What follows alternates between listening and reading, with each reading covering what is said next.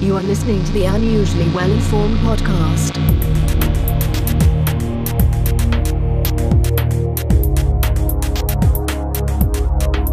Welcome to the Unusually Well Informed podcast. I'm your host, Tim Hampton.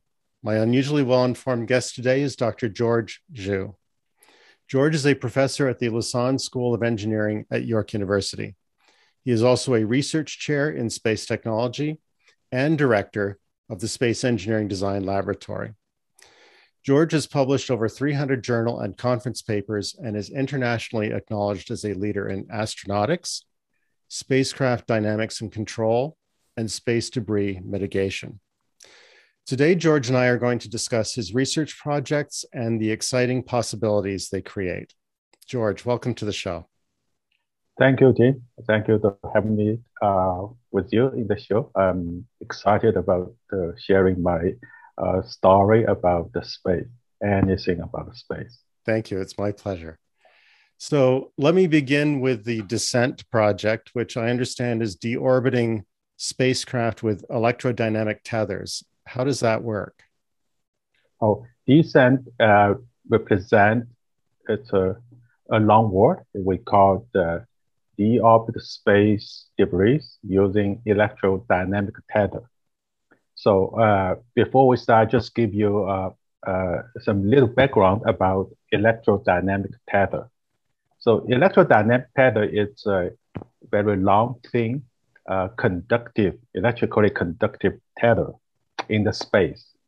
So when it uh, moving along, uh, orbiting in the Earth's orbit, it will cut the magnetic uh, field, or we call the mag magnetic line of the Earth's magnetic field.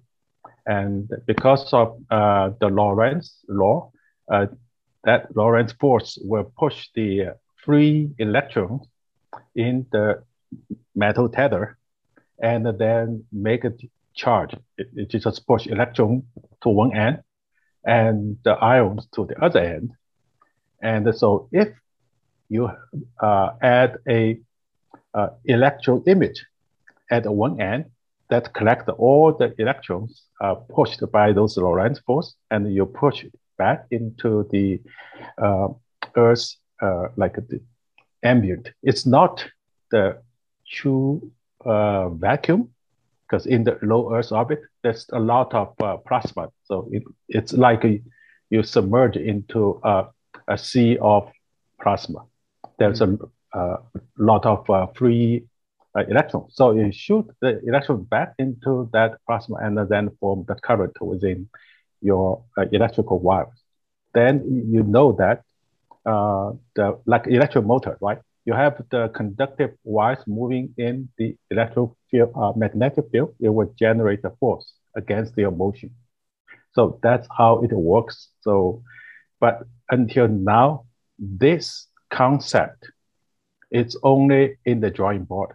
People think, oh, we can use that, we call it electrical drag, to push the space debris down to the earth, right? Because it's you add the drag against its motion uh, to accelerate its uh, deorbiting process. But it has never been tested. Mm-hmm. Uh, so our mission is about to demonstrate this concept and it, actually works. So the descent mission is built uh, with a four, sorry, it's with a two CubeSat. Each CubeSat is a 10 by 10 by 10 centimeters. And uh, then we stored 100 meter tether. It's a very thin aluminum uh, coil, right, inside the one CubeSat. And the two CubeSat was tied together before lunch. And once it's shoot into the orbit, then once it's established communication with the Earth uh, station, Earth ground station, we will send a command to separate that to satellite. And then we can demonstrate the theory. So, so far, uh, we have launched that CubeSat into orbit, I think in, in the November 5th, 2020. Okay. And uh, now we operate that CubeSat for almost 10 months. Hmm. Yeah. Uh, we did a bunch of the tests and uh, we tried to deploy the, the tether, but it, it is always the tough part to separate the two satellites and deploy the tether. Yes. If you look into the history of the tether satellite, was 60% of the mission failed to deploy the tether. And that bad luck happened to ours, our I mission. see. So yeah, we, we won't be able to separate. let me let me follow up on a couple of the concepts there. So um the the earth has a magnetic field i understand is because there's a there's a molten iron core that's rotating relative to the earth because the earth is rotating around it. Yeah. and that generates an electric field as you say like a motor. And then the wire itself interacts with that. And there's a there's a couple of concepts i want to explore. One is um, okay so in the in the descent project you had two very similar cubesats that, intended to be at either end. Yeah. and the drag that's produced by the magnet the magnetic field interacting with the wire is going to be somewhat equal on the whole length of the wire No, not true no not true. It depends. There's a two types of uh, electrodynamic tether system. okay One is you, you have the insulate electrical wire tether. Then your electron uh, collectors or emitters on both ends. So you have the constant current generated along the tether. So then in that case, the Lorentz force, we call electric uh, drag, is equal along the tether. okay There's another concept. Uh, it's they use the we call the bare uh, tether. So, so means the tether is not electrically insulated. hmm So the tether itself, it was served as a electron collector because uh, when you're moving along, uh, the magnetic field will push the electron negative charge to the lower end.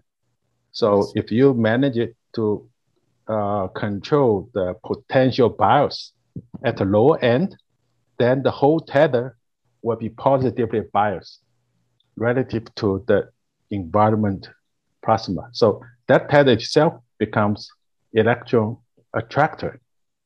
So in that case, at the very top, it attracts a little bit electrons. At the very bottom, it's attracted because accumulated along the tether. It attracts a lot of electrons. So the uh, electro uh, current is going from zero to the maximum at the bottom. So the force is not equally distributed around the tether. So um, I will confess I'm I'm a mechanical engineer. My my electrical stuff is is pretty weak. Um, but are are you is the wire interacting or are you collecting the electrons and intending to emit them in a way that generates force? Yeah, the wire is moving. So when the moving, it cut the magnetic field and then it generates the bias. So in the second uh, approach, we, we save one electron contact by let by using the positively biased tether as an electron collector because it's a positive bias. It will attract the free electrons from environmental plasma Hmm. to the tether. Then at the bottom, because once the electrons touch the tether or get very close to tether, it will be attracted by those uh, uh, Coulomb's law and go to the tether. And then the Lorentz force, because of the motion of the tether, will push that electron tether down to the bottom. Then we have the uh, electron collector collect and shoot it back into the Okay. uh, atmosphere. So a follow-up question on that then is uh, would it only work in low Earth orbit? Like if we get further away from the Earth, we are still in the magnetic field, but there's less plasma to use. Yes, you are absolutely right. Uh, the plasma density uh, drops as the altitude increased. So the plasma density, according to our current knowledge, uh, peaked at about 400 kilometers mm-hmm. above the uh, ground. Then, if you reach to the 1,000 kilogram uh, uh, kilometers or the 1,200 kilometers, then the uh, the electron density is almost zero. So that's the uh, that's upper limit. Usually, it's only say. useful close to the close to the atmosphere. So let's talk about some possibilities as far as practical use of this. Um, one is to deorbit, as we as you spoke about earlier, it's deorbiting debris. Why yeah. is orbital debris a problem? Yeah, the orbital debris, because you imagine orbital debris is moving on the orbit, right, at a very high speed. So if the two pieces moving relatively in this way, and their speed will be up to 15 kilometers per second because mm. the first uh, uh, what you call the, the speed to escape the Earth's uh, gravity is 7.9 kilometers right per second. So, so if you have a lot of those debris there, so it will have the potential to hit uh, the other satellite or other debris. So give you some statistics. Uh, since uh, the first satellite into the orbit in 50s, uh, now we have uh, uh, the the U.S. constantly monitor that. So we have about 30,000 pieces of debris, which is larger than 10 centimeters. Mm. Large. And the, big. yeah, and big. And between the 10 centimeter to 5 centimeters, there's a, another probably 20 uh, uh, thousand. Anything below 5 centimeters is non-traceable now. So, mm-hmm. so the estimate number will be around the half million to million. So the chance to be hit by debris is very high. Yeah. And the the smaller pieces, of course, are not complete satellites. These are you could think of them as accidental fragments of failed missions or or things that are disposed of during you know like let's say you have stage separation you have explosive bolts that kind of yeah. thing. Yeah. Um and even paint even oh, the paint. Yeah. Yeah. You wouldn't want to get hit by a paint chip at 15 kilometers per second. You don't want. No um, well, then, how how in your imagination, as you look forward to this technology of using the Lorentz force to slow down debris and and burn it up into the atmosphere, how would a tethered system attach to that debris? You'd have to have some sort of robotic. Yeah, that's a two. There's a two ways. One is uh, it's the current that I work is a design standalone system that can be attached to a new satellite. Mm. So when they reach the end of the mission stage, they just deploy that. Yeah. And they will forward it back. Like like throwing an anchor out. Yeah. Yeah. Anchor to the thick atmosphere, right? Like yes. you can imagine this way. The the second way is you're right. So we have to use the uh, we call it space robotic to capture uh, debris or, or dead satellite then attach that device to that uh, object and then deploy mm-hmm. the, the tether. Then you can uh, can decelerate, oh, sorry, uh, the deorbit this uh, debris. And that would be an extremely uh, slow process to, to deal with millions of bits of hardware yes. in space. Yes, yes. Um, so economically, uh, people looking that way. People, uh, I think the NASA scientists did the simulation 10 years ago. Say, uh, in order to address the space debris issue, the first thing, let's stop the increasing trend. In order to do that, every year we only need to remove five big pieces, mm. say of several tons of right. the large debris. Then you, you can stop increased rate because the large piece will kind of uh, defragment the impact with mm-hmm. another debris will generate uh, more debris. Yeah, there's a is that called the Kessler syndrome? Syndrome. Where it, what do you call it? Kessler syndrome. Kessler, and and the Yeah. idea is that one one object blowing up can it's almost like nuclear fission, right? You've got debris everywhere in orbit and causing Yeah, a chain it- reaction. It's like a chain cascade chain reaction. Yeah, terrible. Let me ask you if um, you know when we're in when we're in orbit, we have solar power, we have a lot of electricity at our disposal. Can we use a tether to accelerate to a higher or pre- preferred orbit somehow? Can we use the force? Can we interact with the tether and the magnetism to go higher? Yes, theoretically, it is possible because the the way I'm talking about before, we call the uh, generating mode. So basically, we convert kinetic energy of the debris or satellite into electricity and the heat dissipated. So as a cost, because the energy is conserved. So we would convert kinetic energy into heat dissipated. So you lose the uh, orbital height.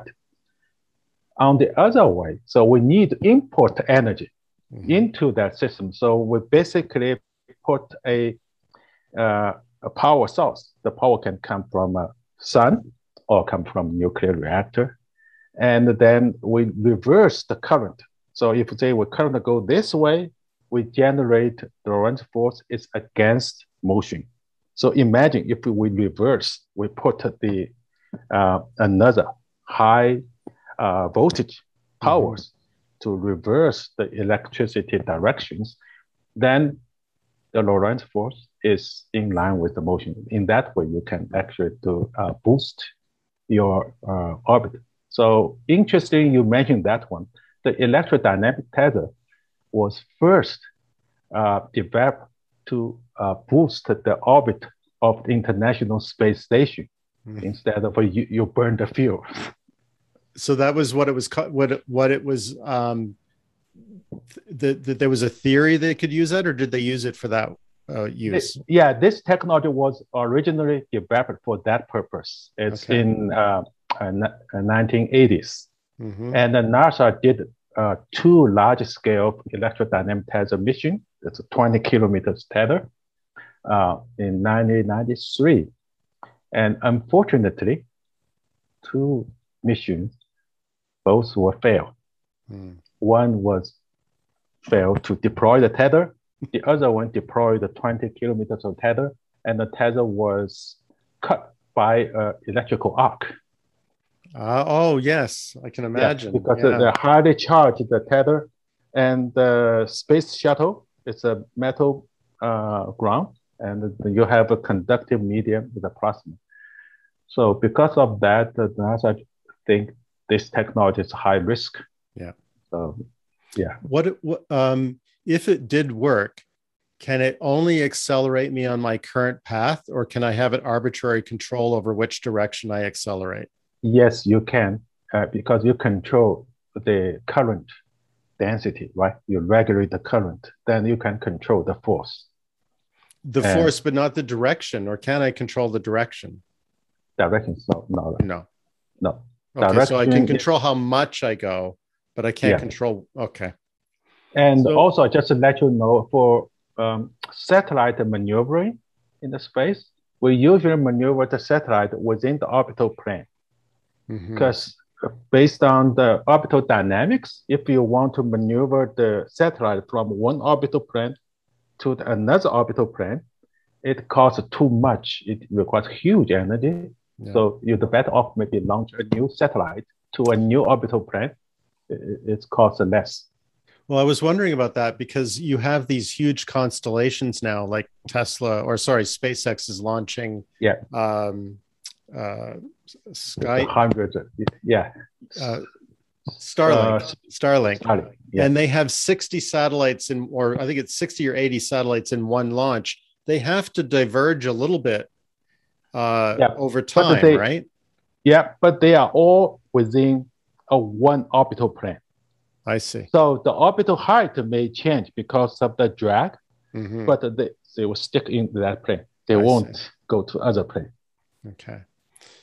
So uh, you mentioned that the descent uh, experiment was a CubeSat. Can we talk a little bit about CubeSats? What are CubeSats and what are the advantages of CubeSats? Yeah, the CubeSat concept was first uh, uh developed by uh, I think the University of California in I believe in Los Angeles, mm-hmm. and uh, they want to cut the cost because in the past the, the cost for satellite is so high because everything's customer made and the high quality requirement. So they say, okay, let's develop, uh, a standard. The CubeSat means one cube, one, they have the unit, one U, they call it one cube. It's a 10 centimeter cube. So if you need, need two U, we call two U, you stack up them together. So they standardize that design and then uh, everybody, so they can have uh, different companies specialize on one component, but following that stand. So that created a way for university students to be able to build and launch the uh, satellite.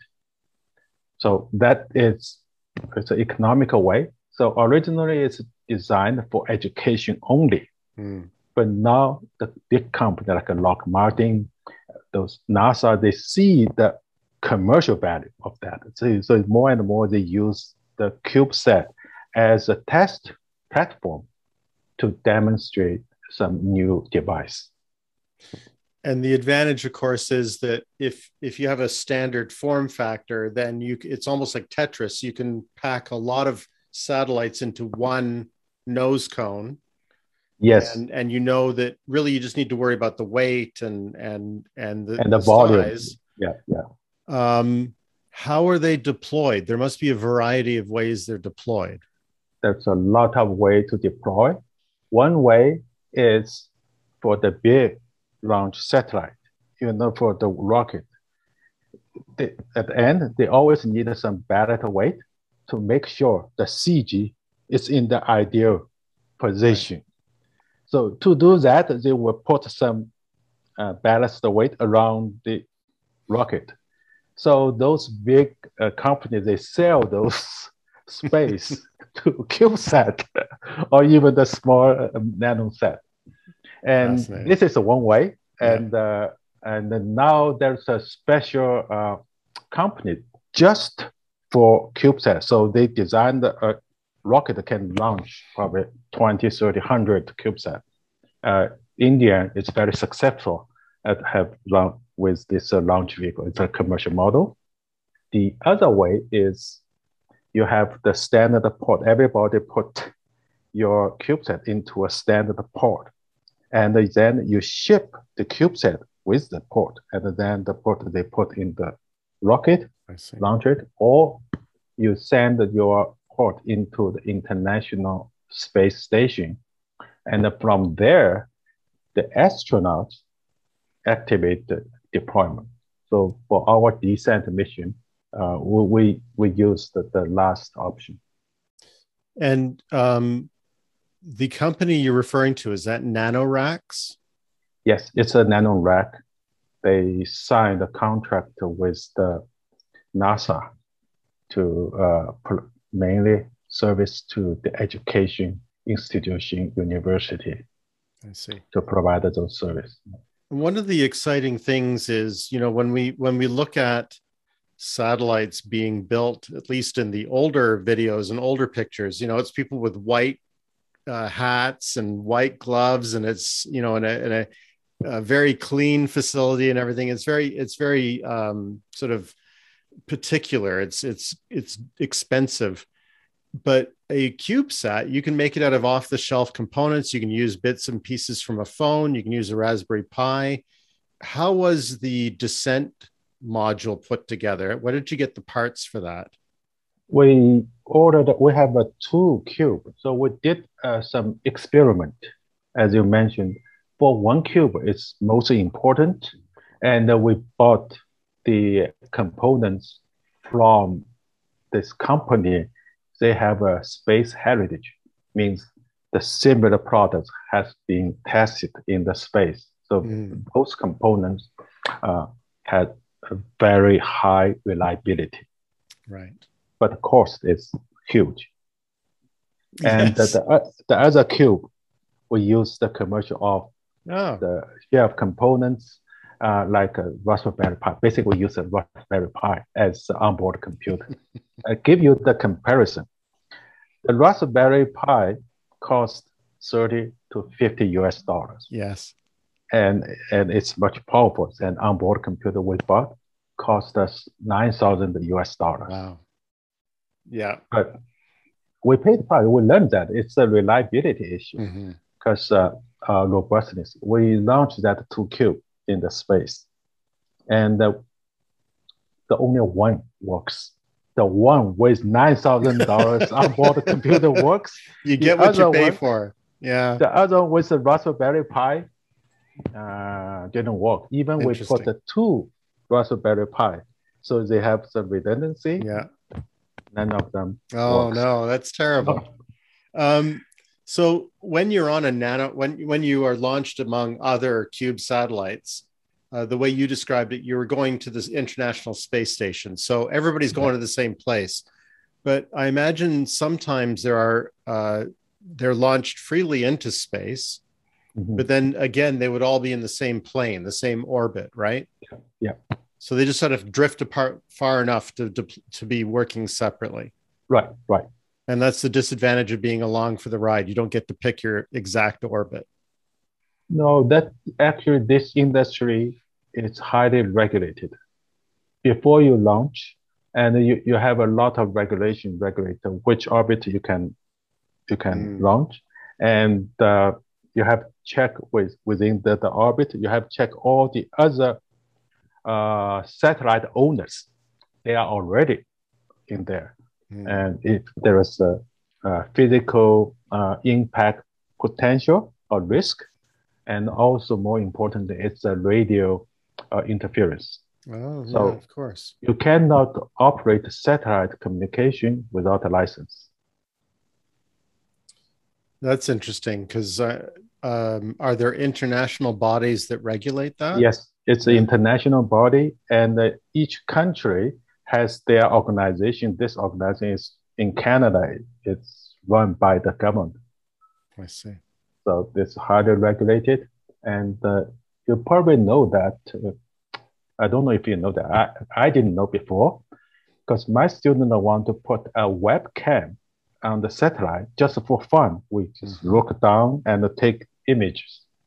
And it turns out we need to get a license Interesting. from the Global Affair Canada. Because I, I guess there's uh, espionage concerns. Yes. Yeah, interesting. Um, let me switch gears a little bit. Um, I, I was thinking to myself that your work has a, a thread running through it because everything's to do with tethers and and and uh, fibers.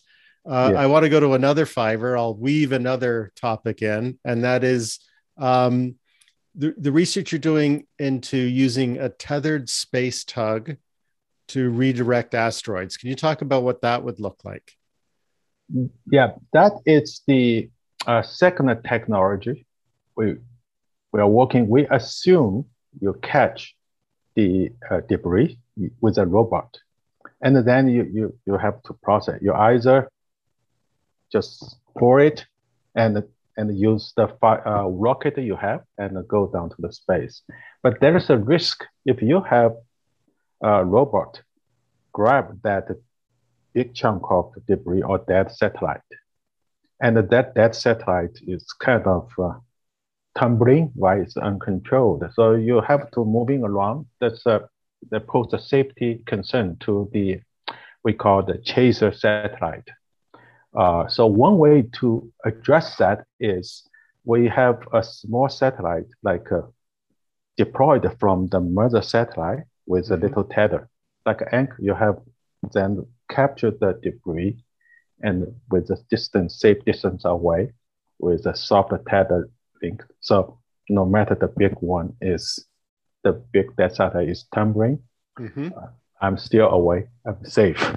Then once I capture that satellite, I using the control the force like uh, we you do the fishing, right? When you catch a fish, we, we pull the string to control the motion of the fish in the water. The similar way we do that to uh, de-spin the satellite first, and then we pour the satellite uh, into the position we want.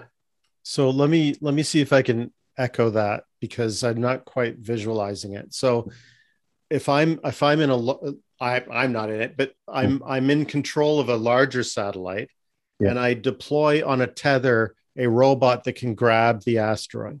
So I'm yes. still connected through the tether, but the asteroid yeah. could be spinning.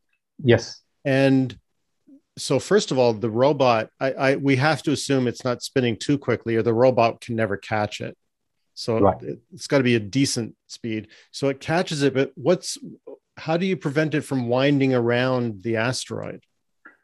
So uh, it depends on how fast uh, your mothership can respond to the motion. If you cannot respond very fast, so one way is we let this mothership uh, synchronize your motion with the target. So we spin at the same rate. Mm, okay. So you would come to its north pole or south pole. Yeah. And then you would detach and and then the tether would just twist. It wouldn't whip around. Uh depend usually we not. Usually it's it's spin. We just uh, spin together. It's like uh, we are in the equator orbit. Ah, we're okay. moving with the tether, like uh, the stage or uh, stationary satellite, right? Okay. We, we're moving around, and then we deploy the tether, and with the robot hand grab that uh, astronaut or maybe the harpoon goes into that capture. Okay. And then I try to slow down on my mothership and apply the force to the spinning asteroid and use that way to slow down the mission, uh, the spinning, and then we can pull away. Okay, and that and that um, you know, in my, in when I think about it, I think it's almost like um, trailer control. You know, the, sometimes the trailer can start whipping around, but of course, you have a huge advantage on the Earth, which is friction. You have tires yes. against the road, and right. eventually things will calm down. You must be using uh, very well timed bursts of thrust to yes. counteract the rotation. Yes, yes. I see. Okay. So, and then the goal of this would be to what mine asteroids or prevent asteroids from hitting the Earth. What are you hoping to do with this technology? Um, the currently it's we want to do the space mining. Okay. Yeah, get okay. the space resource and that one probably can relate to the next subject we're going to talk the 3d printing in space okay so that, yeah that you get you you get your materials from there uh, oh okay interesting yes that that so so i assume then that you're um, going to leave the asteroids that are coming to earth that will destroy earth you're going to let bruce willis blow them up with a nuclear weapon. Is that a better plan? That is not i'm not thinking about that. For me it's uh, too big to stop because currently we won't be able to kind of do that. And no. Nasa they have a scientist um, they have the they have the some a proposal. I don't know if you have read it on the web they think they have a huge net we deploy the net mm-hmm. then they can capture the huge astronaut and then pull it away. And then pull it away. So you would rely on on thrust to yeah. redirect it. Redirect. Yeah. But imagine uh, if there's a thrust big enough, can thrust the Earth, and how much, how big the energy you need. Absolutely. Well, you, I think the secret there is to see it early enough, right? So you yeah. don't have to have you don't have to deflect it too much. Yeah. Yeah. Yeah. But, yeah. Um, so before we start talking about how we're going to convert these asteroids into 3D materials, um, let me let me ask you some. So again, this is another thread. This is another kind of technology, and it's carbon nanotubes. You've done research into carbon nanotubes in polymer, um, and you you're taking advantage of a few properties there. One is that it has great tensile strength, but also that it conducts electricity. What are the interesting things you can do as a result of that? Oh, that's a lot of things you can do, and uh, this project actually uh, was funded by Canadian Space Agency. They they want kind of uh, uh technology exploration. So one way uh, for the spacecraft is uh, to improve its efficiency, reduce its weight, mm-hmm. right? Because you, you're probably 98% if you launch one piece from Earth to space, 98% of the weight are the fuels. Mm-hmm. Yeah. so if you can reduce the weight, you, it's a big advantage. Yeah. So one way to do that is make the material multifunction. So one material can do multiple things.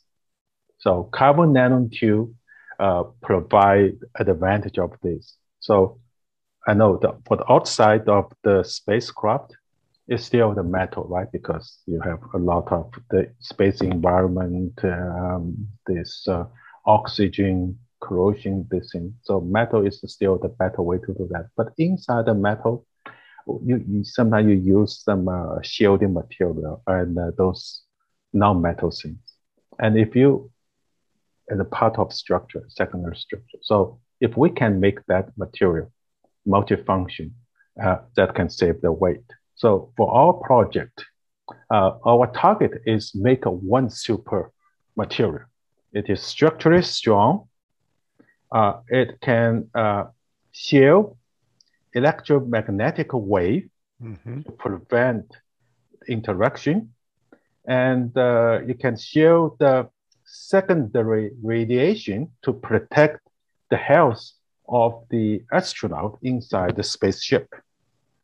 And then it can uh, electroconductive, so it can uh, use as a sensor. So the material itself can self-monitor its uh, structural integrity.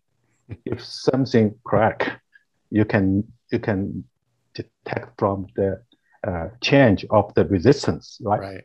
And also for the heat conduction. So you avoid the for those polymer material because mm. it's a heat insulator. The problem you heat it, one end is very hot, the other end is still cool.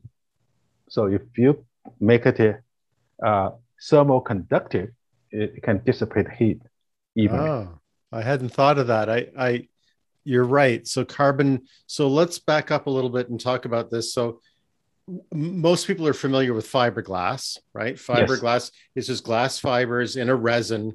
When you when the resin dries, it becomes quite hard, but also you can't pull it apart because of glass fibers.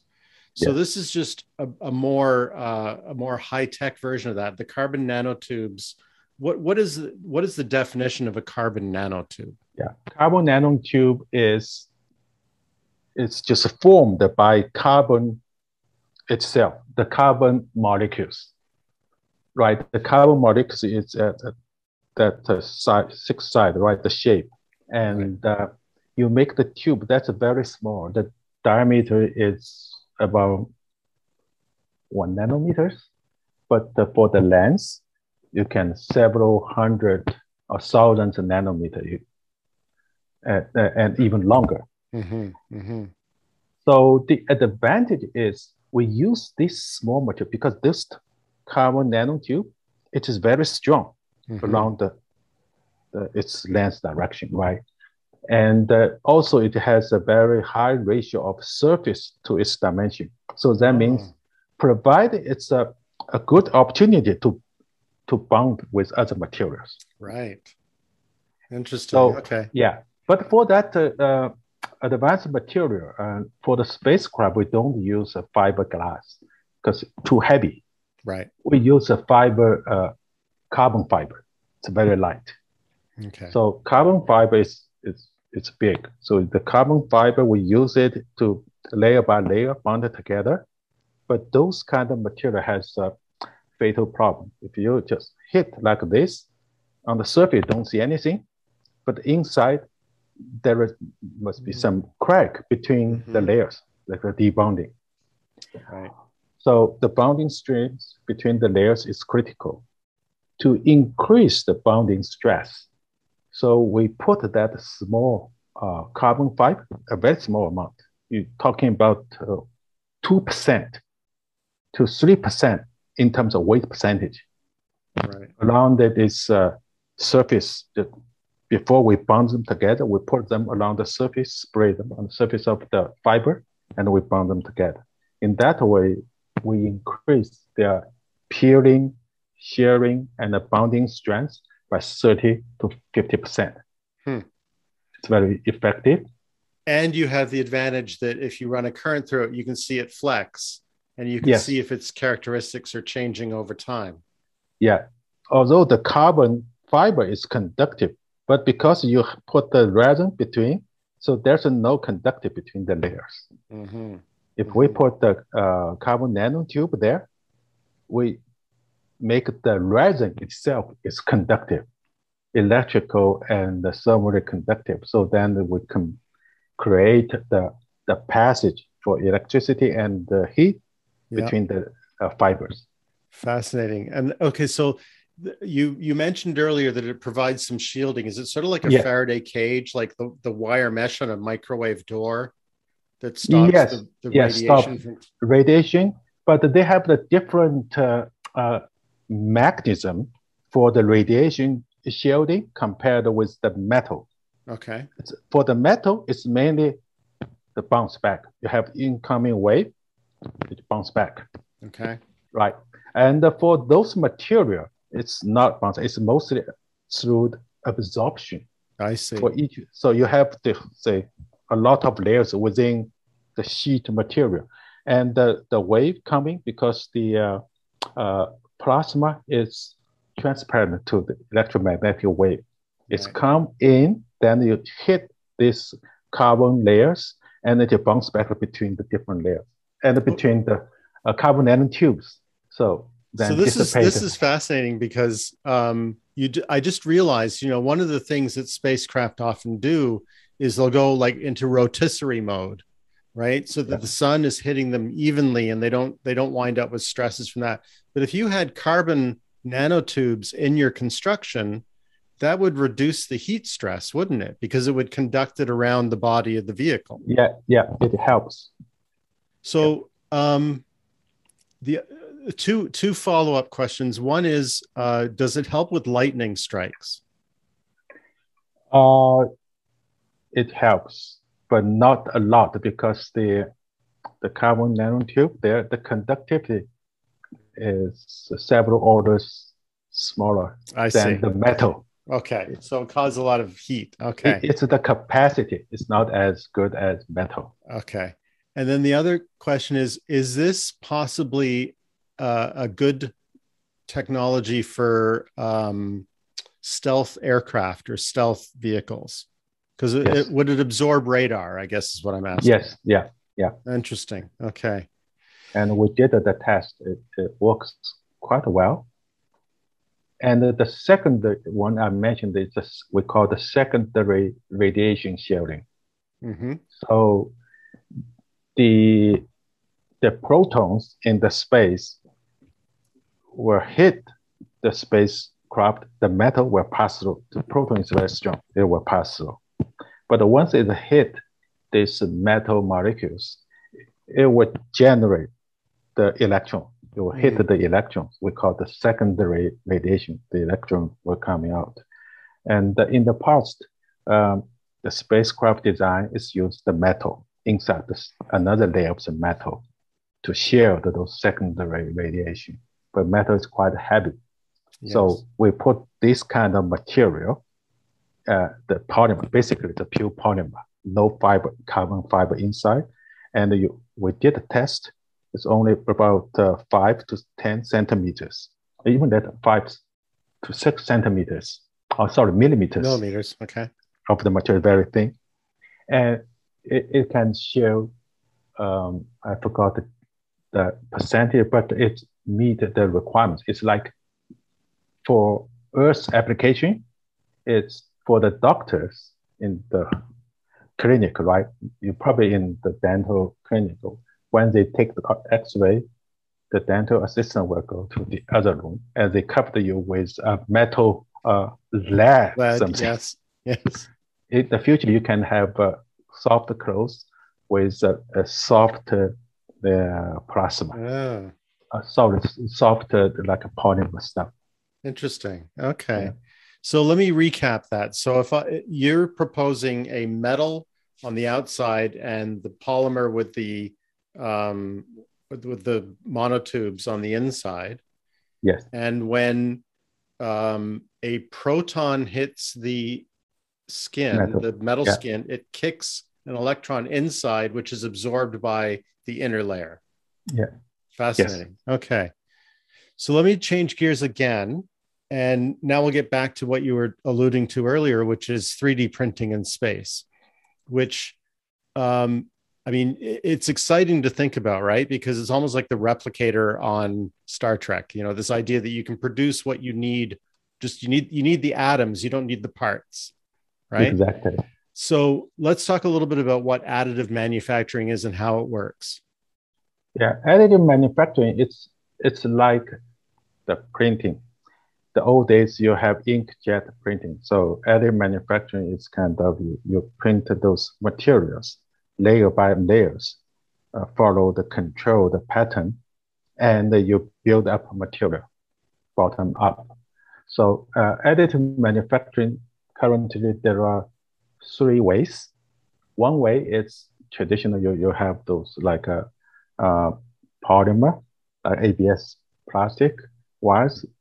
You melt it, and you you inject the molten plastic. Then they, they will bond each together and build up your solid structure. The second one we call the the laser. Uh, so you have the powder Mm, there, you laser going through, you melt the powders and into the solids. And then you wipe out these uh, uh, powders, you lower your base a little bit, you put another layer of the powder on top of it, and you follow the same pattern. So that can be, this can be used for metal, right? And the, the third one is kind of liquid. You use a liquid uh, polymer that is uh, cooled by some uh, UV light. So you shoot the UV light, and they they focus into inside the, the resin. When it's cooled within the resin, they pour it out. right. So that's a uh, three way to do the 3D printing with current technology. So, in my mind's eye, I can picture all three of those, and they all seem to rely on the presence of gravity. Yes, you are right. And but they but they all have a disadvantage, or no, they don't all have a disadvantage, but definitely the first kind where you're just laying down material has the disadvantage. It's very hard to make an arch, for example, Yeah. because as you as you you get to the point where they're just dropping to the floor instead of attaching to your arch. Yeah. So I can see there being advantages and disadvantages to doing 3D printing in space. What what are the types of things we can and can't do, or, or how do you how do we adjust to the disadvantages? Yeah. The currently uh, the people tried, like the NASA tried, and the ESA also tried. It's the first technology. It's the uh, fuse and then and deposit. Because you mentioned that uh, that technology on Earth, they, they have the limitation when you print it. You cannot print uh, those overhanging parts too much. You can live it, but because of gravity. Right. In space, you don't have the gravity. So Mhm. you, you actually can do that. You can print in some like 90 degree angles. You can print it that way. But the disadvantage, you also have it's uh, for that one because you build the material by bonding layer by layer. That gravity helped the bonds between the layers. yeah. In the space, you don't have gravity. Mhm. So your your bonding stress is weak. And uh, we did uh, experiment on Earth. So we printed parts.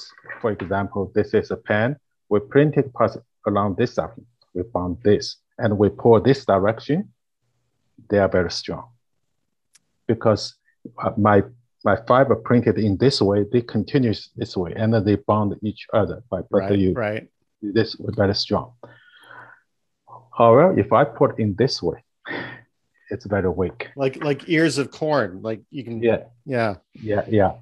Um, so this is a techno, but uh, for the other two techno, there is a challenge with the gravity. For the powder, Yes. you need the gravity to keep it on the working surface. Mm-hmm. Mm-hmm. in on Earth or in the space, you don't have the gravity. So some people saying, yeah, well, I maybe can put some a metal part. So I use the magnetic field Right. to keep it on the working surface. But that's only works for the ferrous metals, where you have the metal part there. No For the- aluminum. no aluminum, right? And for the resin, same thing. If you have a container of resin, in the gravity, the resin just goes everywhere. Right. Right. Right. Yeah. Huh. Yeah. So it's a challenge. It's a challenge. The another challenge is, you know, for the 3D print, no matter which way, the heat is focused in the one point, concentrated. Yes. right? Once you print it, the, the waste heat is dissipate. And so to protect the machine and the parts. So on Earth, you have the air.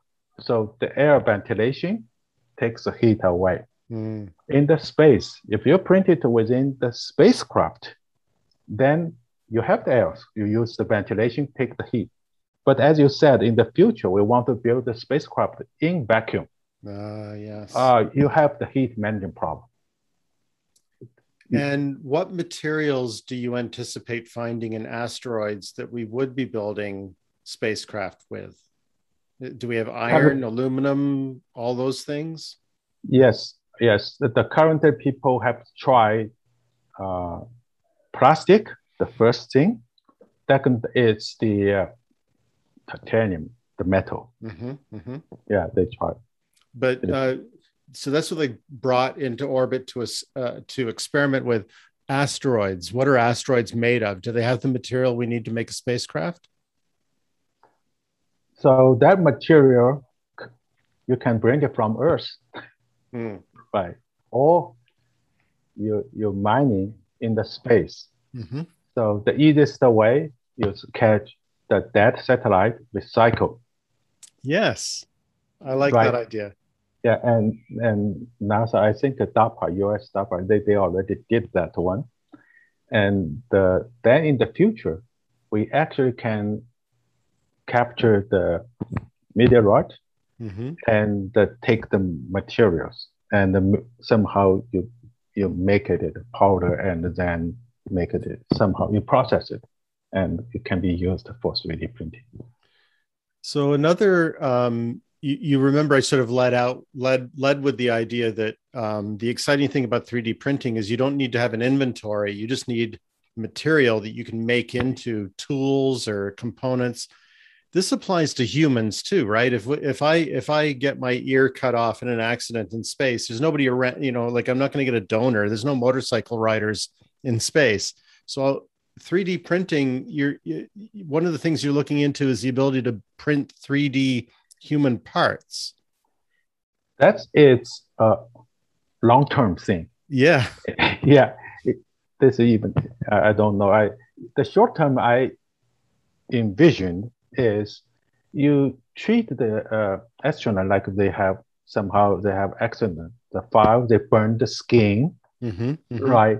And uh, in so on Earth it's very easy. You put the artificial skin there, and the, in space, right? You, if you have the uh, bioprinting, we call it bioprinting, you can actually uh, print the skin, and also the implants like the bone, the tooth. This is uh, uh, it's already the technology is there. Uh, so printing the organ, uh, it's another one. I think my and uh, my colleagues and I we propose something like a cardio cardio uh, vessel printing to to repair your heart with 3D printing patch. But this is a long term. Sure, sir. but Keep doing that. We're all going to need these parts eventually. I love it. Yeah, yeah. Um, two two final topics. Um, they are related. Uh, one is this idea of using carbon uh, fiber reinforced polymer for space structures. So we've talked a little bit about um, carbon nanotubes and and how they can be used that way. Um, but one of the really exciting things you can you can imagine using with with very very high tensile strength material is this idea of a space elevator. Can you talk a little bit about what a space elevator is?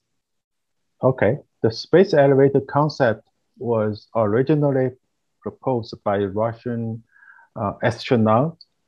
Uh, I think uh, uh what's his name? Uh, comes Tsiolkovsky, yeah. And in the 1895 mm. or 90 wow. right? And uh, he said, okay, we can go to the space by climbing a rope. The idea is if you put a satellite in the Earth's uh, geostationary orbit, mm-hmm. that satellite is stationary relative to the Earth's surface. Then you lower a cable, you connect it, you can combine. But at that time, it, it was just a scientific fiction, fiction, right? Right. Nobody treated it seriously. And uh, that situation changed in 19, I think in 1955 or 60. And the Italian uh, space agency and the NASA they worked together, launched the first tethered spacecraft mission.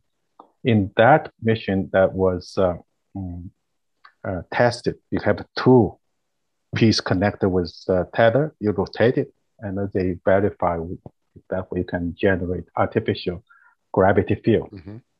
So over there, the people think, hey, tether in space is somehow it's not science uh, fiction anymore. So right. people look at that concept again.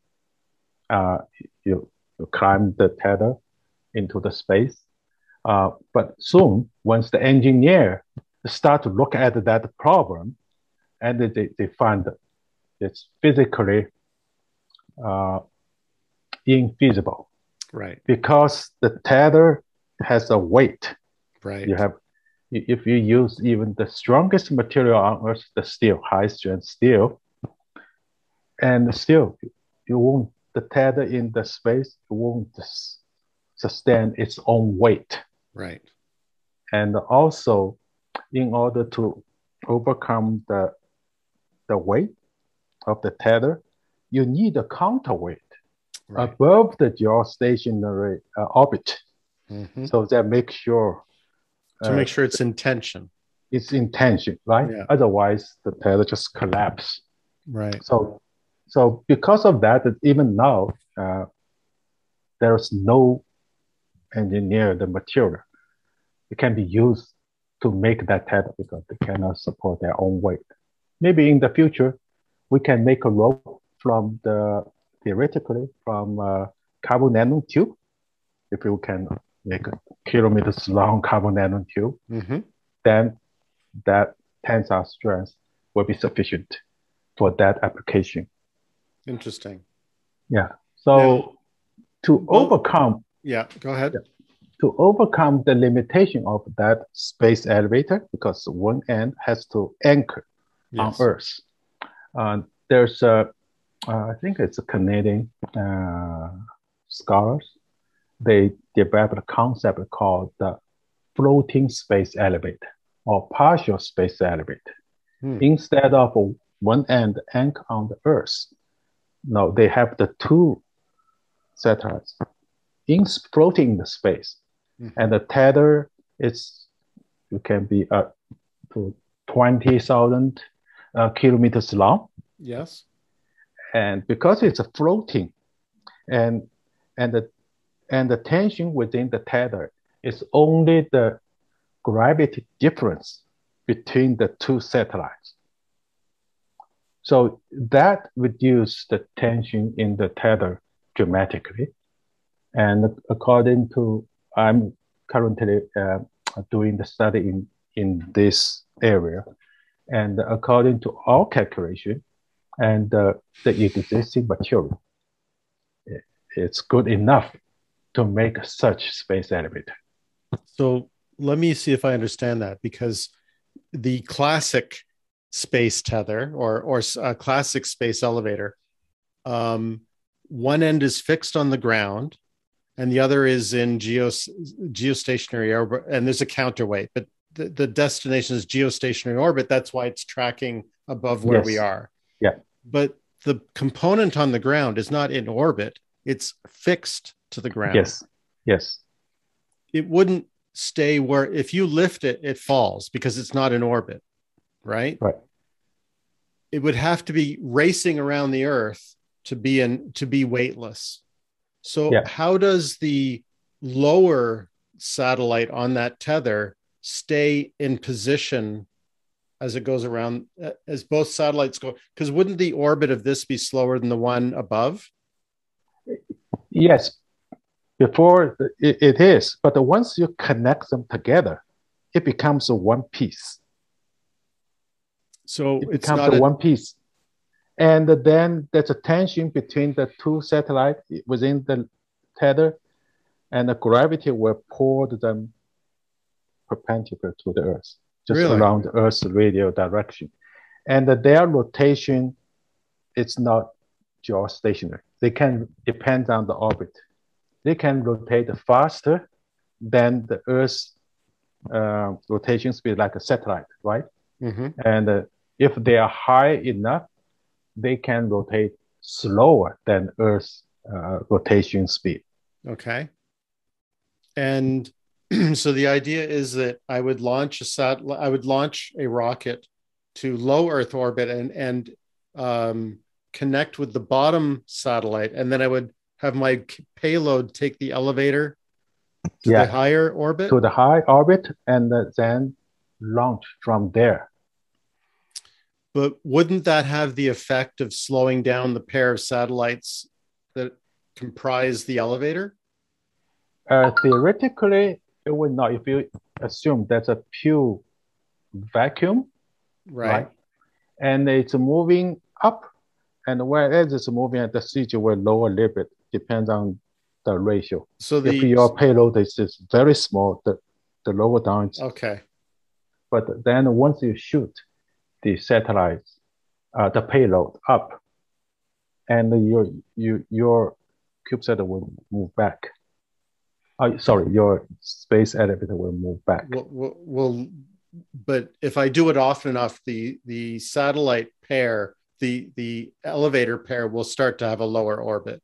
I'll have It- to boost would- them back up, Yeah, yeah, it would. You, you need to. and I could use the uh, Lorentz force. I could use, I could the power it back up. tether. Yes. Yeah, Yeah. Um, you you said something interesting uh, in your work. Uh, maybe you can explain it to me. The the effect of the Coriolis effect. Mhm. it's going to make the as I ride the elevator, it's going to cause the elevator to kind of twist, right? It's going to cause it to bow. Yes. And I think in your proposal, you suggested, well, let's have two lines, and one is a down elevator and the other is an up elevator. Yeah. But that only works if you have the same amount of stuff going up as you have coming down. So how how do you how does that work?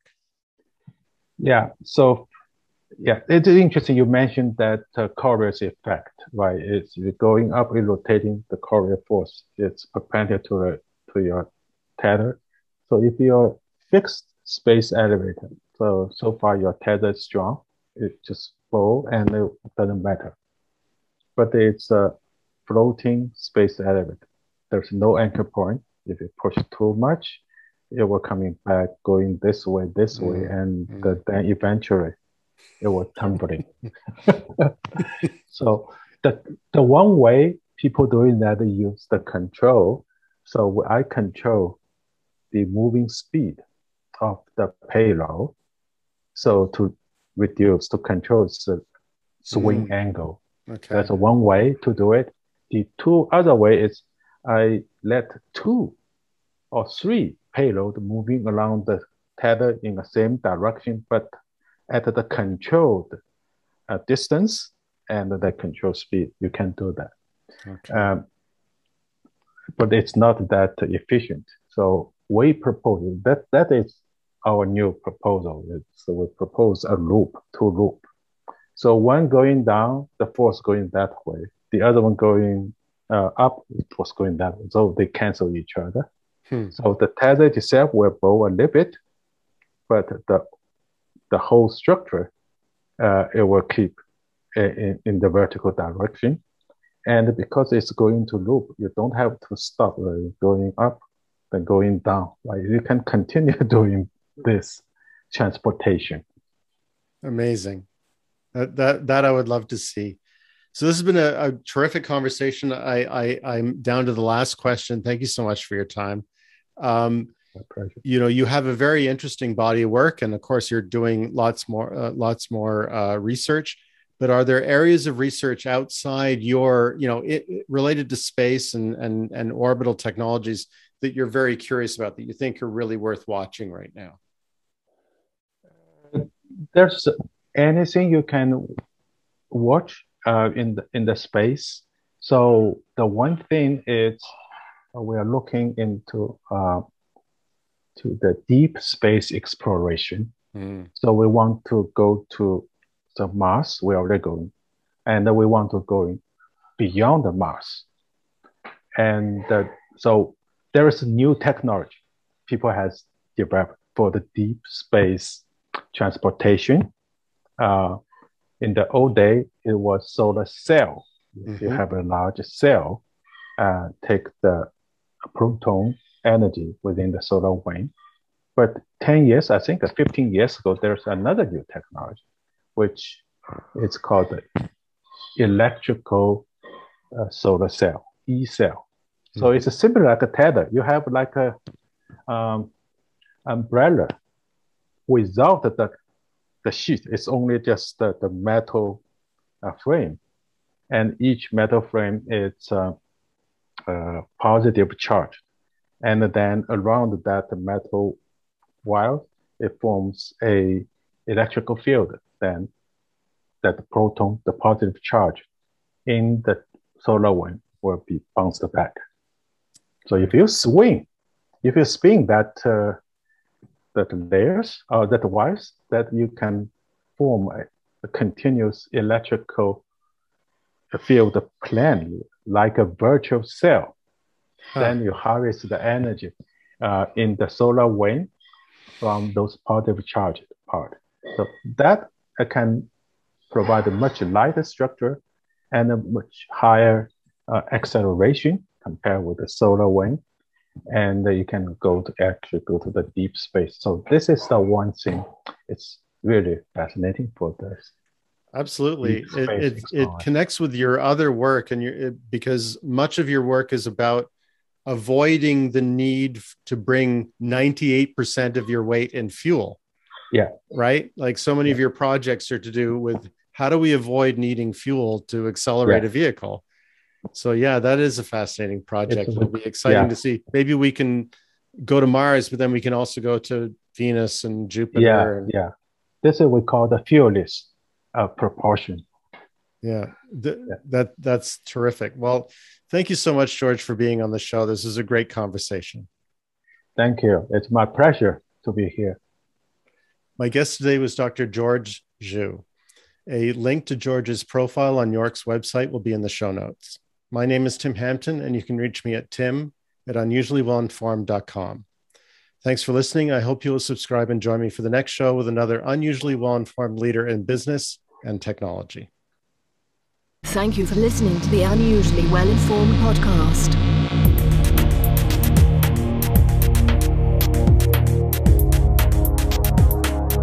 The opinions expressed by the host and guests on the Unusually Well Informed podcast are their own and do not reflect that of their employer or any other affiliation.